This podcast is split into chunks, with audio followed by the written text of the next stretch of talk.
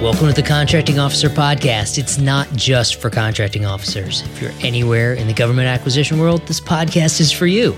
Brought to you as always by Skyway Acquisition. Check out Skyway ACQ for more info there. Today we're talking about the legal arrangements that companies put in place when they want to work together, and I've got a special guest. Okay, Shane, why don't you introduce yourself? My name is Shane McCall. I'm the managing partner at Koprince Law in Lawrence, Kansas. We're a government contracting firm. Uh, and I also edit our blogs, smallgovcon.com, where we provide updates and legal news on federal contracting issues. Excellent. Okay, let's get this episode started. There are many reasons why companies might decide to work together and most of the time, it takes more than a handshake agreement to implement that, to make it happen. Today, Shane and I are going to talk about a few common types of legal arrangements that companies use to create those boundaries and, and, and a rule set for how the collaboration between companies will operate. We're going to talk about three different types of arrangements, and Shane, I'll let you introduce them. Sure. The three main ones we wanted to talk about are a teaming agreement, a joint venture, and Protégé. And, and the interesting thing about them is that they can be used in concert between two different companies, for instance, depending on what solicitation they want to go after. And I'll mention a few things about each one. A teaming agreement is an agreement to submit a proposal between two or more companies, usually two different companies. One company is going to be the prime contractor, and one company is going to be the subcontractor, and they agree on how they're going to go after a proposal. So, so this is before a contract is signed. There's no subcontract. So this is where the companies agree, hey, we're going to work together, and if we win, we will sign a formal contract, subcontract type thing to bind us for that job.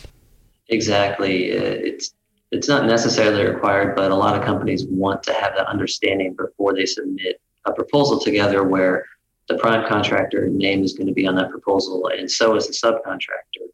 They're not sure if they want a subcontract because they haven't won the award, so they can't really legally do a subcontract, but they want to have an agreement as to how they're going to go after that proposal and then roughly how the work is going to be split up between the two parties if they do win that contract.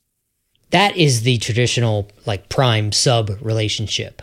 Another way they could work together is through a joint venture, which is a more formal combination of the company's capabilities. Am I saying that right? That's exactly right. The the two companies are going to jointly serve as the prime. And interestingly, in some cases you could have more than two companies, but we'll we'll kind of keep it simple. in most in most cases you got two companies and they're going to jointly work together almost on an equal playing field. In some cases, they could sort of be on an equal playing field and both serve as the prime contractor. The interesting thing, though, is that with a joint venture, you're commonly going to have a separate legal entity. You know, two companies get together and they form a separate LLC or limited liability company. They register that with with the state that they're located in, and then that separate legal entity is going to be listed on the proposal as that is the prime contractor. So it, it really smushes together and combines their forces in a really close arrangement. Whereas in a teaming agreement, there's a clear separation. It's clearly defined who's in charge and who's not in charge. Subcontractor being the one not in charge. Yeah, I imagine a teaming agreement's easier to unravel if you decide to go your separate ways or, or change the arrangement than a joint venture is. Yeah, exactly. I mean, with the teaming agreement, you're saying, hey, if we win this, this is probably how we're going to split things up. But with the joint venture, you're forming this separate entity and probably having a little bit more definition of how the the voting and, and decisions are going to be made. But uh, by the same token, we, we do have a lot of clients that they start a joint venture, they create an entity. It's not, you know, it's not too much work to go through that process and they kind of just have it ready to go after that uh, perfect contract or that ideal contract that they want to win and combine forces on. So you can do a joint venture and just kind of have it be ready and waiting for the right solicitation to go after. A third way that companies can combine is called a mentor protege agreement. And this is where the mentor is a large business that has a protege that is a small business. That, that, that makes sense if I'm using the words right there. Yeah, exactly right. The mentor protege arrangement can actually encompass both uh, the mentor and protege working together and having a teaming agreement, and the mentor and protege working together and having a joint venture. So it's sort of a, it's kind of like an overlay or superstructure over the arrangement between the mentor and protege. And really, what it allows them to do is have closer uh, assistance coming from the mentor to protege and closer relationship than would be allowed under the the small business administration rules and the government contracting regulations that typically require companies to not be too closely related. So, you know, we talk about the concept of affiliation and, you know, we don't want to go too far into the mm-hmm. weeds on affiliation, but if two companies get too close together and they're found to be affiliated, then the company is no longer a small business and cannot go after small business set asides, which the, one of the main reasons for doing a mentor protege is it really lets that mentor who's often a large business have access to those small business pools of the government contracting market and kind of get a piece of that pie while at the same time helping out the small business who's getting the reliance on the past performance and all the expertise of that mentor and it allows them to reduce the risk that they become affiliated and therefore not be able to access the small business set asides. Yeah, you don't want to accidentally become too affiliated. You need to plan that out ahead of time so that you don't get over that threshold and have the government say, hey, congratulations, you're not a small business anymore. Exactly. Yeah. It's not, not something you want to find out after the fact that you actually are affiliated. It does happen, but the job of the companies and, and uh, their advisors to uh, avoid it if at all possible. Okay, Shane, let's dive in a little deeper on teaming agreements. In in the FAR, they're called it's they talk about teaming arrangements, not teaming agreements, but in the on the industry side, I've never heard anyone say arrangement. It's always teaming agreement. Anyway, when might you use a teaming agreement? I think uh, one of the common examples or scenarios where you might look at a teaming agreement is in, a, in a construction project or in the construction industry. Um, and without getting too far into the weeds, you know, you have a different limitations on subcontracting that uh, a company can use for different types of projects. So what that basically means is that in construction, you can have subcontractors doing a lot more of the work than maybe you could in a services contract like a like an IT contract. Right. So if you can allow these subcontractors to do a lot more, more of the work that's encouraged in those type of projects. And so you might want to use a, a teaming arrangement, a teaming agreement, because you're going to have one prime contractor that's going to be the contact person and, and the uh, main negotiator with the government. But then you're going to need the skills of a lot of different trade contractors to perform different parts of that project Yeah. in the in the non-construction world, maybe maybe it's the same in the construction world, but in the non-construction world, teaming agreements are often used to uh, build fences around you get this kind of work. Sub A, you're going to do if any work on this contract involves um, but well, plumbing. If you're doing construction, even though I'm going back to that, you get all the plumbing work. You, contractor B, you get all the roofing work. And by the way, if these guys over here, they're going to get two people to do consulting work, and that's it. They're not going to branch into anything else. So, in my experience, teaming agreements are, are used to to kind of paint the lanes on the on the road of, of where each contractor's responsibilities are going to lie. Yeah, I think it's when you want to know who's in charge and who's has to listen to the other party uh, then you want to go with a teaming agreement, yeah. uh, a prime contractor and a subcontractor, because then everyone knows from the outset there's no confusion, there's no ambiguity, and there's no further defining of the roles. It's clear the prime contractor is in charge of that contract, and you know within the bounds of the subcontract, the subcontractor has to listen to what what the prime contractor is telling them to do. So if that's the type of uh, arrangement that two companies want, then they'd want to go with the teaming arrangement yeah. for sure. You want to get that agreed to up front so that you don't get to the point where you win the work and then and everyone's arguing about who's going to do what and how much of what and how, right? You you get all the terms and conditions laid out ahead of time so that when you get to the subcontract it's it's kind of pre-negotiated. You're exactly right. Um, ideally, you'd have a lot of those things worked out ahead of time. I was going to say it's it's also kind of a preview of how their relationship is going to work. If the companies can get together and negotiate on the teaming agreement, then it's likely they're going to be able to easily negotiate or more easily negotiate when it comes to the subcontract. When little disputes come up, it, it lets them work out how they're going to deal with those disputes down the road.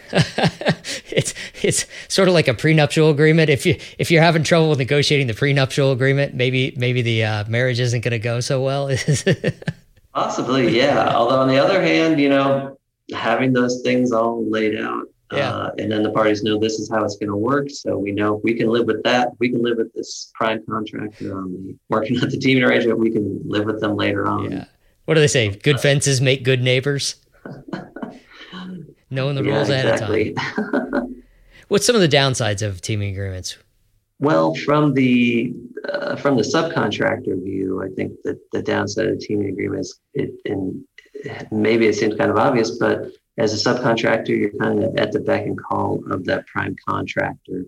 So if there's something that you want to have a, a role in or some sort of seat at the table, then you need to make sure that is in the subcontract or at least uh, in the teaming agreement, ideally, so that later when you when you come up with that subcontract, you've already had some buy-in, had some agreement from the prime contractor. Yeah. And it, like we were talking about, it takes a little more time up front because you have to negotiate something prior to the contract.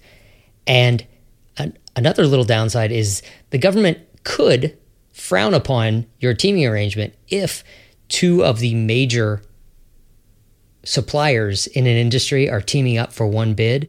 The government may consider that sort of a, an antitrust violation. You're, if you're limiting their competition, if you're making it so they can't get the most competitive price because all of the major players that that do a certain thing or make a certain thing are on the same team, the government may not like that. Yeah, it's a definite it's a definite concern. You'd have to kind of make sure you're still allowing for competition when you do these um, prime sub arrangements. And one other little thing to keep in mind is for a particular solicitation and how the agency is reviewing uh, past performance or corporate experience, it may look differently on whether the entity is performing as a subcontractor or performing as part of a joint venture. Uh, so the one disadvantage of that prime sub relationship is they're definitely going to know the government that is that the, the subcontractor has a sort of lesser role in the overall proposal and so they may give a little bit less credit to the subcontractor's past performance in some cases. Yeah, that's that's a really good point. Since you talked about the difference there in a joint venture, let's move on and get into joint ventures a little more. When might you use a joint venture as opposed to a prime sub relationship with a teaming agreement? You know, often the joint venture is used if two companies want to work and submit proposals on multiple contracts going forward. They kind of want to have an ongoing relationship. So they have a joint venture that allows them to bid on on different proposals kind of repetitively. The other reason why they might want to use a joint venture is if they want to ensure the government's going to look at the past performance and the corporate experience and capabilities of both parties and kind of view them on equal footing because both of those members of the joint venture are going to be viewed as prime contractors on that particular proposal. So they may get an evaluation advantage looking at the capabilities of both parties. Whereas if one was the prime and one was the subcontractor, the government may think, well, we're not getting the full capabilities of that subcontractor on this proposal. So the joint venture is a separate legal entity, but both companies get to take credit for its performance? Yeah, both companies get to count it as a prime contract and serving as the prime contractor. It's sort of a, we call it a legal fiction, which means it's treated as if they were both prime contractors, even though it's sort of hard to imagine, you know, two companies as a prime contractor. It doesn't doesn't quite fit with kind of common sense, but a legal, lets you do it. A legal fiction is what you said, right? Yeah, uh, little, one it. of those little buzzwords that man let's and it happens all the time, but this is another example. Hey, we're going to view it this way. They're both prime contractors, even though it seems like normally you'd only have one prime contractor. So it sounds like that could have a few disadvantages. What when might you not want to use a joint venture? When could it could it cause problems for you? You know, I've seen it uh, cause hiccups or problems with some clients because they really have to define within that joint venture entity who is going to be in charge uh, so you know, there's two parties, and you don't want to have a deadlock on all these disagreements. So even though we say, yeah, they're treated equally, they're both count as prime contractors. From an operational standpoint, when they're actually performing, they have to know, well, how are we going to make these decisions? How are we going to have these votes and, and decide these things? So you do have to define all those things. Whereas with a prime sub relationship, it's sort of built into the whole setup. The premise is one's in charge, the other one's not in charge. With a joint venture, you have to then define those things as as you create your uh, joint venture agreement, as you create your documents for how things are going to operate.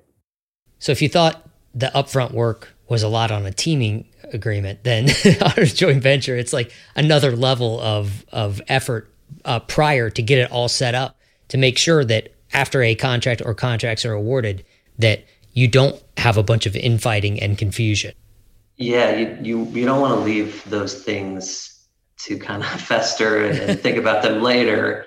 In some ways, yeah, with both of these, you're going to want to have some important discussions with your with your counterpart and, and define those things. Okay, that's teaming agreements and joint ventures. Let's move on to mentor protege. What's the difference between a mentor protege and the teaming arrangement and joint venture that we just talked about? Well, uh, mentor protege arrangement allows uh, the more experienced company, the mentor, who's often uh, a large business for purposes of you know small business administration size rules, allows that large business that has more experience in the industry to closely work with a protege company, uh, a small business with less experience allows them to closely work with that company, provide all sorts of assistance, including buying equity of that small business to provide capital, hmm. um, things like other financial assistance that can be help with bonding, uh, loans from the mentor to the protege, all sorts of technical assistance like training, learning uh, or getting certified in certain techniques, such as you know if you're in the construction industry, providing techniques on estimating or things like that.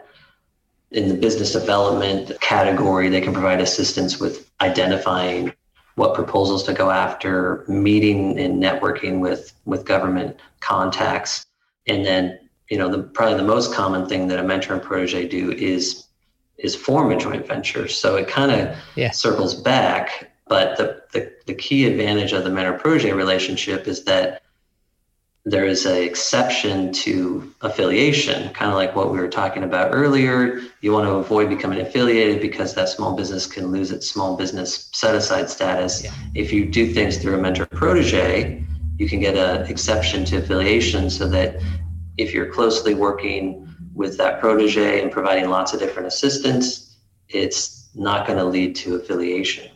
Did a truck just drive by or something? I just heard a a, a low rumbly sound. Yeah, that might have been a truck. so the mentor protege program sounds well named to me. Sort of, sort of a bigger company puts its arm around a smaller company and says, "I'm going to help you grow," and or "I'm going to help you learn." As opposed to a subcontracting prime relationship where you you would still learn, but there'd be more of an arm's length uh, learning arrangement. And the mentor protege agreement allows the companies to, to interact more closely and, and maybe share more information than you might in, in w- without that close connection. Right. And I think one of the ways that companies we work with use a mentor protege is if they want to team up on multiple uh, proposals uh, over you know over multiple years. So in the Small Business Administration Mentor Protege program, there's a six-year window. You get your Mentor Protege agreement approved by the Small Business Administration, and then you have six years to provide all these different types of assistance and do joint ventures together and, and do uh, teaming arrangements together. And one of the big advantages that a lot of mentor protege teams take advantage of is the large business can do a joint venture with the small business and go after small business contracts. They can also go after other what we call socioeconomic designations, such as the Service Disabled Veteran and Small Business Program. So, you know, for example, you have a large entity that's very, you know, has a lot of experience active in the industry and wants to team up with a, a SDVSB, Service Disabled Veteran on Small Business. If those two companies then form a joint venture, the only way it can qualify for SDVOSB set aside contracts is if they are doing that as part of a mentor protege agreement. So it's a lot of them to unpack there, but that's one of the that's one of the main benefits of the mentor protege arrangement.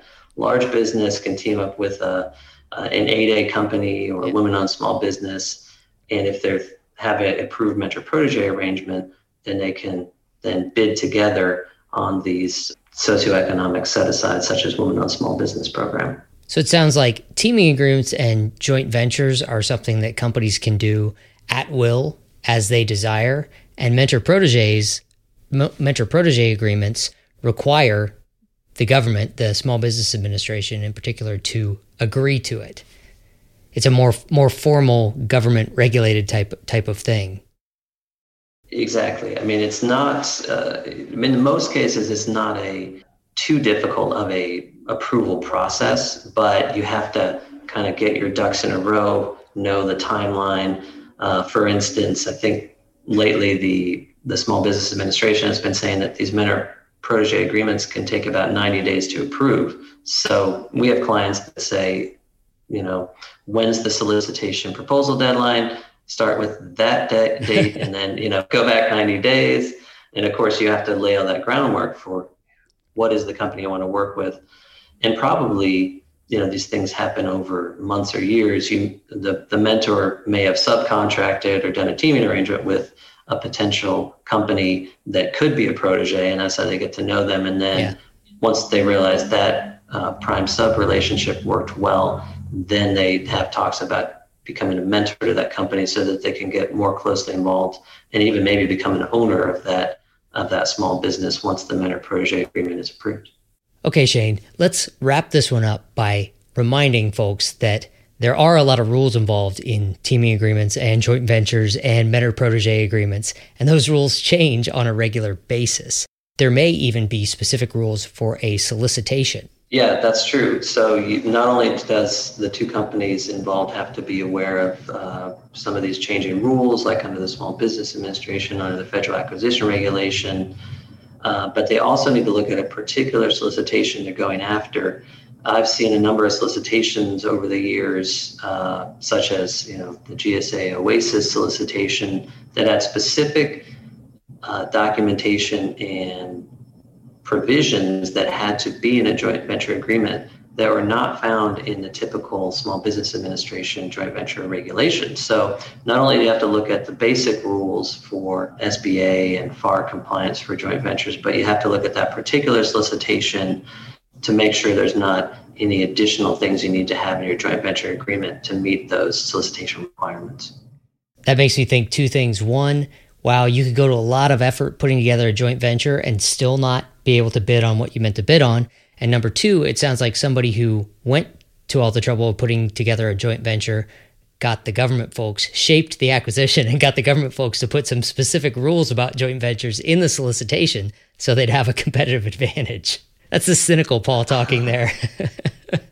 yeah, very true. Yeah, some of these, and sometimes that's more on these on these really big multiple yeah. award IDIQs where you're where you're going to have to watch out for those joint venture specific rules. A lot of your typical one-off type contracts uh, aren't going to have too many of those, but it's always good to make sure there's no specific joint venture requirements in any solicitation you're looking at. All right, that's a great point to to end this one on a on a solid note like that. Shane, thanks for being a guest on the podcast today. If our listeners would like to get in touch with you, how would they do that? Paul, I, I really enjoyed being on the podcast today. I appreciate the opportunity. If someone has more questions or wants to learn more about joint ventures, teaming agreements, or mentor protege agreements, they can go to our blog, uh, smallgovcon.com, where there's legal news and updates to check out, or they can find me on LinkedIn. All right, Shane, this was great. I'll talk to you soon. Thanks. Okay, that's it for this episode. Thanks again to our guest, Shane McCall, and to our sponsor, Skyway Acquisition. When you're ready to build a relationship for consulting and mentoring from Skyway's team of former contracting officers, go to skywayacq.com or give us a call at 877 884 5280. Thanks for joining us. We'll see you next week.